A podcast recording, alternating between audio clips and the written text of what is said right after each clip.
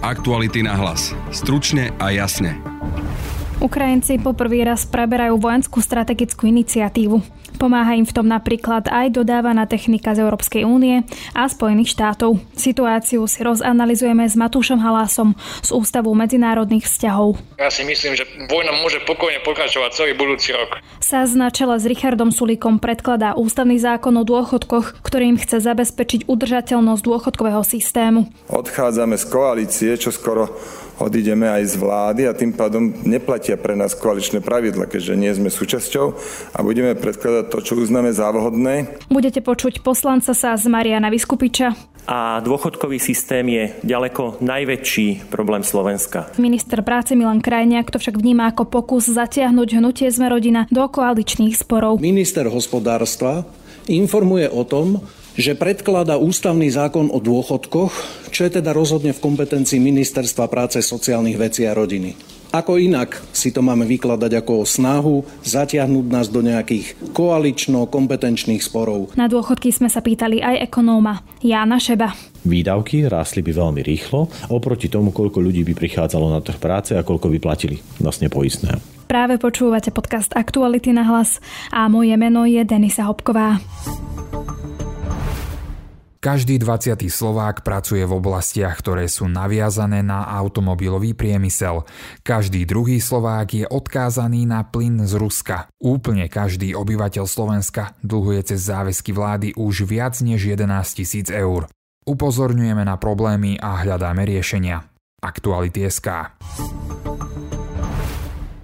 O vývoji vo vojne na Ukrajine sa budem rozprávať s Matúšom Halasom z Praského ústavu medzinárodných vzťahov. Dobrý deň. Dobrý deň. Posledný mesiac sa vo vojne na Ukrajine darí viac Ukrajincom ako Rusom. Je to tak? To je dosť ťažko odhadnúť. Ten pohyb na frontovej línii je viac alebo menej stabilizovaný, nejakým veľkým zmenám tam nedochádza. Je pravda to, že potom, čo ruská armáda získala celú Luhanskú oblasť, tak k ďalším postupom výrazným ruskej strany nedošlo a naopak ukrajinská armáda postupne získala jednotlivé obce, dalo by sa povedať, dedinky v Chersonskej oblasti. Ale tie zmeny sú naozaj relatívne malé a skôr sa očakáva, že sa zrýchlia v najbližšom období v prospech ukrajinskej strany. Možno si ešte skúsme e, na úvod povedať, e, že teda v júni dosiahli Rusi posledný veľký úspech. Zabrali teda dve mesta na Donbase, Lysychansk a Sieverodonetsk, ak mám teraz správne informácie. A odtedy vlastne nedokázali významnejšie vo vojne úspieť. Je to tak teda, že začínajú preberať tú vojenskú strategickú iniciatívu? Že vlastne Ukrajinci začínajú určovať, kde sa bude bojovať? Ak si to vezmete z dlhodobého hľadiska, tak áno. Dá sa to tak povedať. S tým, že predtým mali tú iniciatívu Rusi, respektíve ruské ozbrojené sily. Aj napriek tomu, že stále sú tam výrazné boje, napríklad v okolí Bachmutu na Donbase, tak badať presun ruských ozbrojených síl smerom na juhozápad, bližšie k Chersonu, čo značí dve veci. Sú tam dve alternatívy. Jedna alternatíva je, že buď sa Rusi chystajú na útok na tom jeho západe, čo je dosť málo pravdepodobné, keďže ten plán pôvodný na úplnom začiatku na tomto smere im zlyhal pri Mikolajive. A tá druhá alternatíva je, že tam presúvajú sily Rusi, pretože čakajú ofenzívu Ukrajiny a tým pádom sa potvrdzuje to, že tá dynamika sa do istej miery naozaj mení a začína ukrajinská strana určovať to, že kde budú prebiehať hlavné boje ale o tom, že Ukrajinci sa budú snažiť späť získať Kherson, sa vie zhruba nejaké dva mesiace, 6 týždňov. Takže to naozaj nie je nejaká ohromná novinka a takisto sa vie o tom, že Ukrajinci sa budú snažiť ešte v lete, prípadne na jeseň spustiť tú veľkú protiofenzívu alebo väčšiu protiofenzívu, ktorej cieľom pravdepodobne bude práve to znovu oslobodenie Chersonu. Takže taká tá očakávaná dynamika alebo zmena dynamiky je v celku známa. to, čo sa v súčasnosti deje na tej úplne lokálnej taktickej úrovni sú naozaj drobné zmeny obsadení tej alebo ktorej dedinky, ale myslím si, že k tým väčším zmenám dôjde pravdepodobne v najbližších týždňoch. To znamená, že je tu istý predpoklad, že Ukrajina bude ako keby naďalej nad Rusmi vyhrávať? Je tu predpoklad, že Ukrajinci zosilnia svoje snaženie v Chersonskej oblasti a že sa budú snažiť reálne oslobodiť Cherson, čo je to principiálne miesto alebo mesto, ktoré Ruská federácia obsadila na, na druhom brehu rieky Dnieper. A to bude veľká vec. Ak sa toto podarí, dajme tomu tento rok alebo na jeseň Ukrajincom, tak to bude veľká vec a naozaj by som očakával, že tie útoky ukrajinskej armády, tá protiofenzíva sa bude zintenzívňovať a bude narastať tie útoky ukrajinskej strany s cieľom oslobodiť Kherson. A to bude výrazná zmena v, v tom priebehu tej, tej vojny. Ale zase, nie je to niečo, čo by bolo neočakávané, to sa, to sa očakáva, že to sa udeje. A všetko tomu nasvedčuje. Nasvedčujú tomu aj jednak presuny ruských vojsk, ktoré sa zrejme pripravujú na to, že budú musieť čeliť nejaké protiofenzíve ale nasvedčujú tomu aj niektoré ukrajinské útoky, napríklad na tie mosty cez nebe. A tým de facto znemožňujú ruskej strane efektívne posilňovať svoje pozície a svoje jednotky na druhej strane rieky. Vieme si aj povedať, že vlastne prečo, možno aj ako sa zmenila tá situácia na, na boisku oproti, oproti tým posledným úspechom Rusov? Ten základný rozdiel je to, že sa zrejme stále stále viac približuje tá hlavná ukrajinská ofenzíva, a kdežto pred nejakým mesiacom, možno šiestimi týždňami, sme rozprávali viac o Donbase. Momentálne viac rozprávame o možno záporskej oblasti a Chersone. Jednak kvôli tomu, čo sa deje v jadrových elektrárniach tamojších alebo v tej jadrovej elektrárni a jednak kvôli tomu, že očakávame práve na tomto mieste tú ukrajinskú protiofenzívu. Takže tá reálna zmena tam je jednak už geografická a jednak tá dynamika tých bojov sa naozaj bude meniť predpokladám v najbližších dňoch alebo najbližších týždňoch. A to je pomerne veľká vec. Aj keď musíme priznať aj to, že tam stále dochádza k masívnemu ostreľovaniu v Dombase, na Dombase, ako som už spomínal, Bachmut a niektoré ďalšie ďalšie mesta. To je ten, ten základný rozdiel medzi tým, že čo bolo pred šiestimi týždňami alebo pred mesiacom a, a čo je dnes. Aj dnes napríklad v noci v meste Melitopol e, zničili Ukrajinci vďaka Hima, Himarsom ruskú techniku a zabili zhruba pravdepodobne 100 vojakov. Je to teda tak, že tie raketomety pomáhajú výrazne Ukrajincom? Pomáhajú výrazne zasahovať cieľo, ktoré Ukrajinci chcú zasiahnuť a robia to efektívne. To je veľký rozdiel medzi tým, čo robí ruská strana a tým, čo dokážu vďaka raketometom zo západu robiť Ukrajinci. Ukrajinci to dokážu robiť efektívne, to znamená, že potrebujú relatívne málo striel na to, aby zasiahli nejaký cieľ, pretože tie západné raketomety sú presné. Kdežto Rusi môžu dosiahnuť rovnaký efekt, robia to efektne, tak povediac, ale potrebujú na to obrovské množstvo tých striel, respektíve delostreleckých granátov, pretože ich delostrelectvo nie je také presné ako to západné, ktoré dostala Ukrajina. Aj vďaka tomu môžu byť ukrajinské útoky také presné, že dokážu dať mimo prevádzky most, napriek tomu, že ho úplne nezničili, dokážu zautočiť na konkrétne, veľmi presné koordináty, na veľmi presné jednotky, na veľmi presné ciele a veľmi efektívne. To je veľk, veľký rozdiel proti tomu, čo majú dostupné Rusy a Himarsi sú tu nad tým rozhodujúcim faktorom. A to môže aj pomôcť tomu, aby tá protiofenzíva ukrajinskej armády bola naozaj možno úspešná, pretože keď nechcete všetko naozaj zrovnať zo zemou, ako sa to stalo v Luhanskej oblasti, keď ju dobíjali Rusy, tak potrebujete veľmi presné delostrelectvo a tým presným delostrelectvom zneškodňovať veľmi špecifické ciele.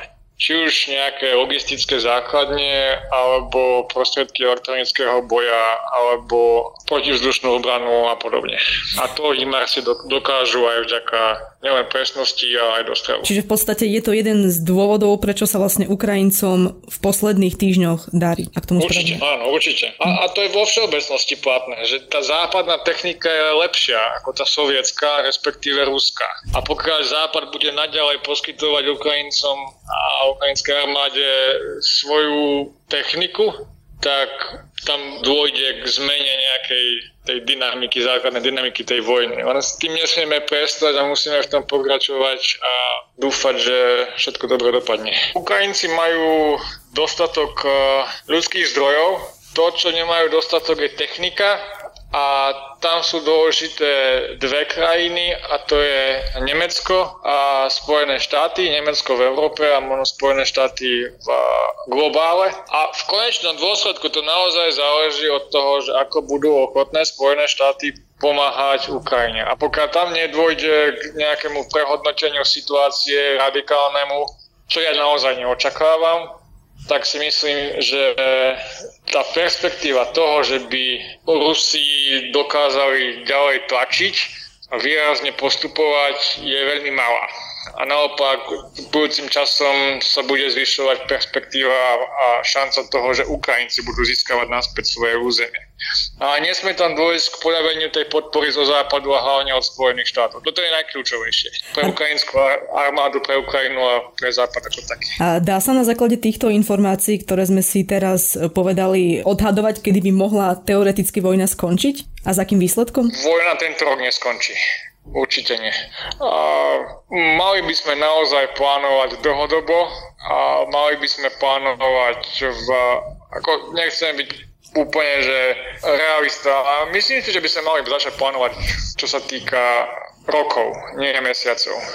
Ja som sa rozprával s niektorými ľuďmi z ukrajinských ozbrojených síl zhruba asi pred dvoma alebo troma mesiacmi a oni sami povedali, že keď všetko pôjde dobre, tak vojna možno skončí budúce leto. A to je, ak všetko dobre pôjde, ak všetko pôjde podľa plánu. Vo vojne nič nejde podľa plánu.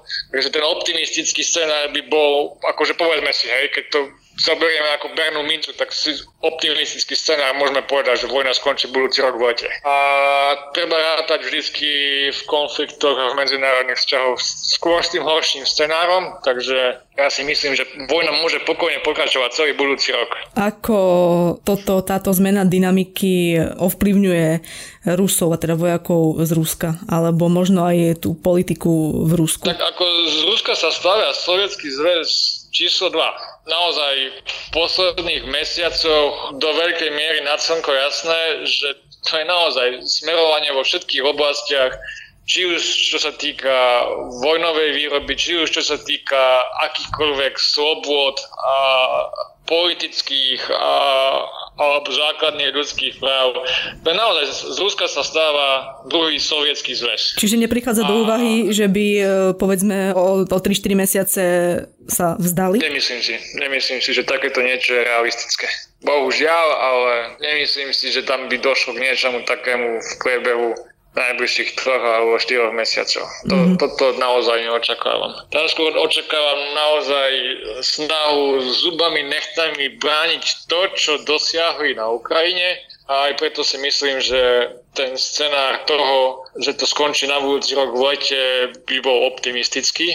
Aj kvôli tomu, že z tej krajiny sa jednoducho stáva sovietský zväz a ten sovietský zväz fungoval ako fungoval a to, čo sa deje v Rusku v súčasnosti, to je niečo ako ako keby ste to brali cez kopírák do veľkej miery, takže to je moc silne centralizovaná v rukách veľmi úzkej skupiny ľudí a tam neočakávam veľmi výraznú zmenu v najbližších mesiacoch. Toľko k vojne na Ukrajine. To bol Matúš Halás z Ústavu medzinárodných vzťahov v Prahe. Ďakujem veľmi pekne, ďakujem za pozvanie. Aktuality na hlas. Stručne a jasne. Strana Sloboda a Solidarita predloží do parlamentu návrh ústavného dôchodkového zákona. Pokračuje Richard Sulík. Predkladáte na septembrovú schôdzu ústavnú zmenu a avizujete aj ďalšie zákony, ktoré chcete predložiť. Znamená to, že už počítate s tým, že vládny štvorlistok nebude existovať? No koalícia, ona existuje, ale my sme ju opustili. 6. júla sme Pred vyše mesiacom sme oznámili, že odchádzame z koalície, čo skoro odídeme aj z vlády a tým pádom neplatia pre nás koaličné pravidla, keďže nie sme súčasťou a budeme predkladať to, čo uznáme za vhodné, tak ako naši bývalí koaliční partnery môžu od nás očakávať, že rozumné, prospešné veci podporíme, keď budú prichádzať od nich, tak my máme takéto isté očakávania, že oni podporia rozumné a prospešné veci, ktoré prichádzajú od nás. Detaily návrhu predstavil poslanec Peter Cmorej. Poprvé, kto vymyslí nové výdavky v dôchodkovom systéme, ten musí zároveň povedať, kde na to zoberie. Nie na dlh, ale či zoberie učiteľom, či zoberie zdravotníctvu, či zoberie ministerstvu obrany, alebo či zavedie nové dane. Po druhé, treba napraviť škody, ktoré Robert Fico napáchal tým, že všetkým ľuďom nanútil dlhopisy. Týchto ľudí treba presunúť do fondov, kde majú šancu že budú mať v budúcnosti lepší dôchodok a ústavne zabezpečiť, že už nikto nebude presúvať sporiteľov hore-dole bez toho, aby vyjadrili svoj aktívny súhlas s takýmto presunom. Po tretie, je potrebné zafixovať veľkosť druhého piliera voči prvému pilieru a ústavne zakotviť vstup mladých ľudí do druhého piliera. Iba tak majú šancu na slušný dôchodok. Samozrejme, to musí byť aj s nejakou lehotou na vyviazanie sa z účasti z druhého piliera, pokiaľ ten mladý človek naozaj ten druhý pilier nechce. Po štvrté, zároveň chceme ústavne zakotviť, že človek, ktorý si nasporí nadpriemerne, tak ho nebudeme nútiť, aby si za všetky svoje peniaze kúpil doživotný dôchodok. Pokiaľ už má zabezpečené doživotné dôchodky z iných zdrojov, napríklad z prvého piliera, z výsluhového dôchodku a podobne, tak e, vo výške, ktorú určuje zákon, tak aby s tým zvyškom mohol slobodne nakladať. Zachovanie slobody je pre nás obzvlášť dôležité a je to aj naša hlavná výhrada voči novele druhého piliera, ktorú predstavilo Ministerstvo práce. Podľa poslanca SAS a šéfa výboru pre financie a rozpočet Mariana Vyskupiča je dôchodkový systém najväčší problém Slovenska. Výdavky sociálnej poisťovne sú aktuálne približne 10 miliárd eur ročne a je to najvyšší výdavok z celého alebo z celých verejných financií. Dovolím si použiť infografiku z projektu Cena štátu a teda pre porovnanie ďalšie najväčšie výdavky sú zdravotné výdavky v sume asi 5,7 miliardy ročne a výdavky v školstve sú približne 3,2 miliardy ročne. Aj z týchto čísel je jednoznačne zrejme, že udržateľnosť dôchodkového systému je pre zdravie verejných financií absolútne kľúčová téma.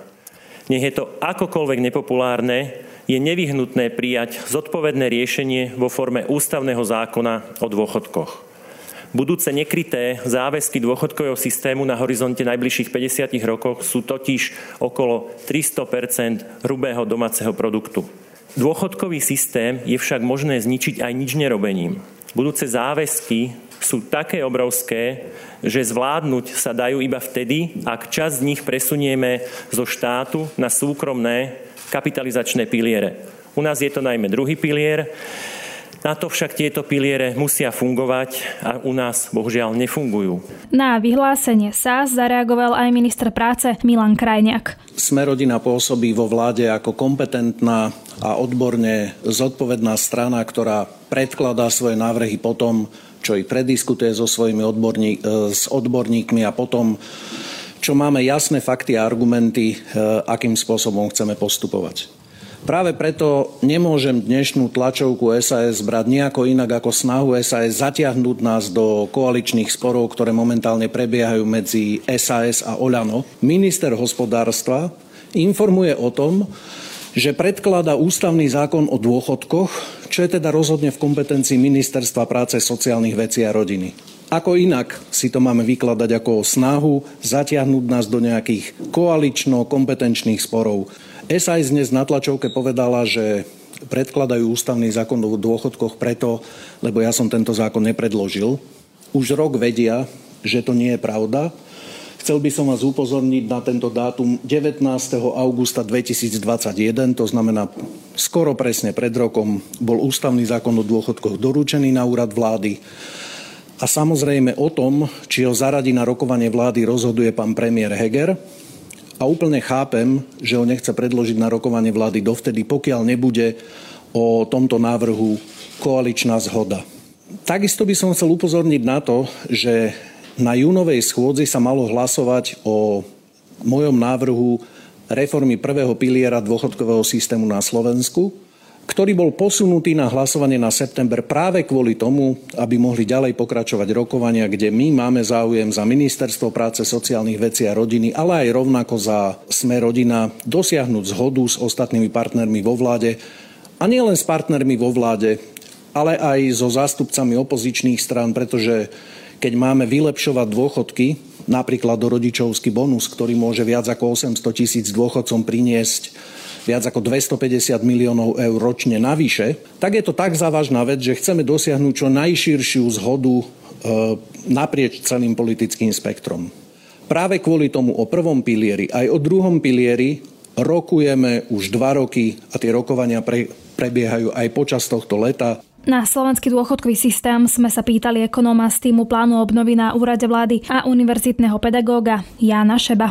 My sme dôchodkový systém dosť výrazne zmenili v tom roku 2004 kedy od roku 2005 sme vlastne nastavili dvojpilierový systém a dohodli sme sa tak, že polovica našich platieb pôjde do prvého piliera a kým teda budeme vyplácať e, dôchodcov na dôchodku, tak zároveň tí pracujúci zatiahnu ten, tieto znížené platby tým, že budeme doplácať sociálne poisťovny, pretože bude mať deficit. Potom sme, keď prišla veľká finančná kríza, tak sme povedali, no nebudeme polovicu si odkladať na, na naše vlastné účty, ale budeme iba 4% z našich miest alebo príjmov si odkladať na vlastné účty, aby bolo teda dostatok zdrojov v tom prvom pilieri, ale s tým, že sa to niekde má zastabilizovať na tom pomere, že 12% z vašich miest odvádzame do prvého piliera, čím financujeme našich rodičov na dôchodku a 6% si máme odkladať na naše dôchodkové účty, ktoré máme v druhom pilieri, výmenou za to, že keď my pôjdeme do dôchodku, tak naše deti už nebudú musieť ťahať náš plný dôchodok, ale v podstate dve tretiny. No, to nám bude krátený. Teda takto sme si povedali, že zreformujeme ten náš dôchodkový systém z toho dôvodu, že keď tá veľmi početná generácia detí narodených okolo roku 1970 a 1980 pôjde do dôchodku, tak jednoducho túto generáciu neutiahnu tí pracujúci bez toho, aby sa im nezdvojnásobili povinné platby, teda odvody alebo dane. No a práve preto sme zavedli ten dôchodkový systém dvojpilierový, aby sme v budúcnosti v podstate odľahčili tým našim deťom. V tej samotnej reforme, tak e, dnes e, sa predstavila taký svoj návrh toho, ako by sa to malo riešiť, potom minister Krajniak e, má, má tiež svoju predstavu. A keby teraz viete ľuďom vysvetliť, že v čom sa líši tá predstava? V roku 2020 sme zmenili Ústavu Slovenskej republiky. V článku 39 sme vypustili jedno ustanovenie, ktoré hovorí o stropovanom dôchodkovom veku a aj zároveň o predčasnom dôchodku alebo zníženom dôchodkovom veku pre ženy, ktoré vychovali deti. To sme stadiaľ dali preč a doplnili sme tam tri nové ústavné práva v rámci dôchodkového systému.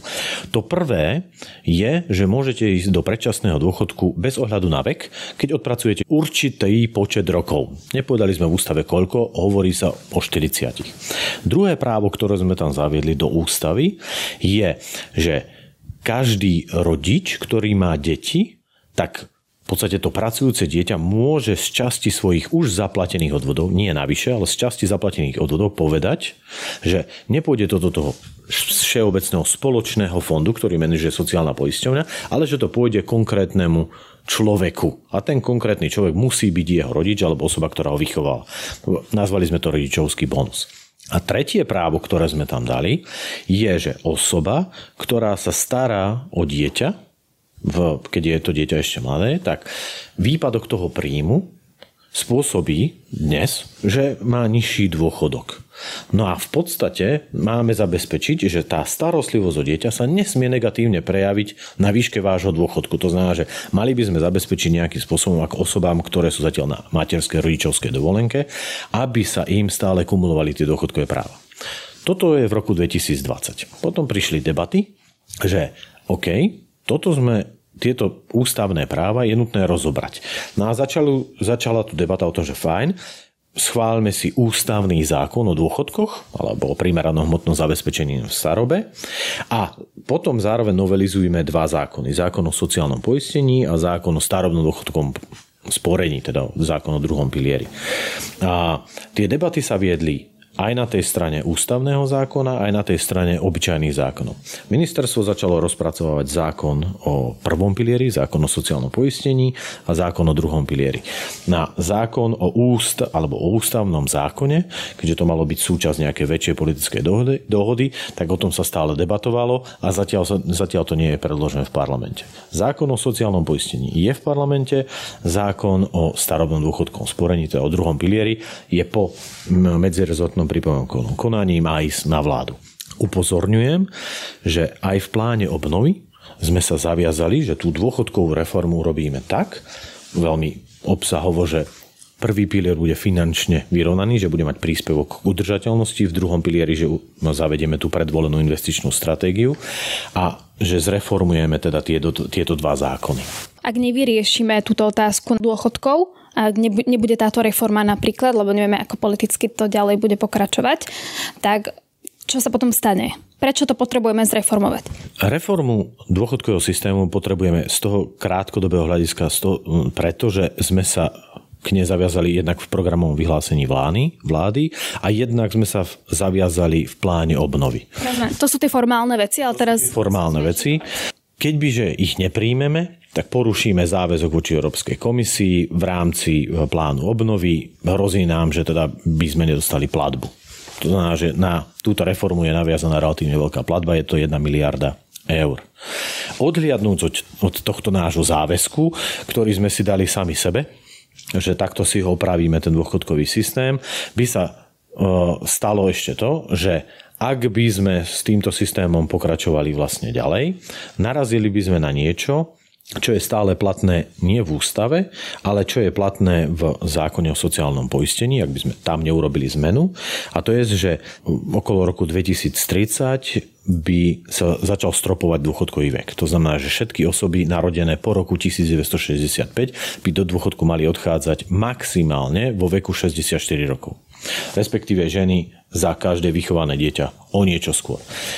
Toto by malo veľmi negatívne vplyvy na výdavky, rástli by veľmi rýchlo, oproti tomu, koľko ľudí by prichádzalo na trh práce a koľko by platili vlastne poistné. Výsledkom by bolo, že by stále by sme sociálne poisťovne museli prispievať viac a viac na krytie toho deficitu. Ďakujem pekne, toľko ekonom Jan Šebo. Ďakujem. Na dnešnom podcaste spolupracovali Matej Ohrablo a Denisa Žilová. Od mikrofónu sa lúči a pekný deň želá Denisa Hopková. Aktuality na hlas. Stručne a jasne.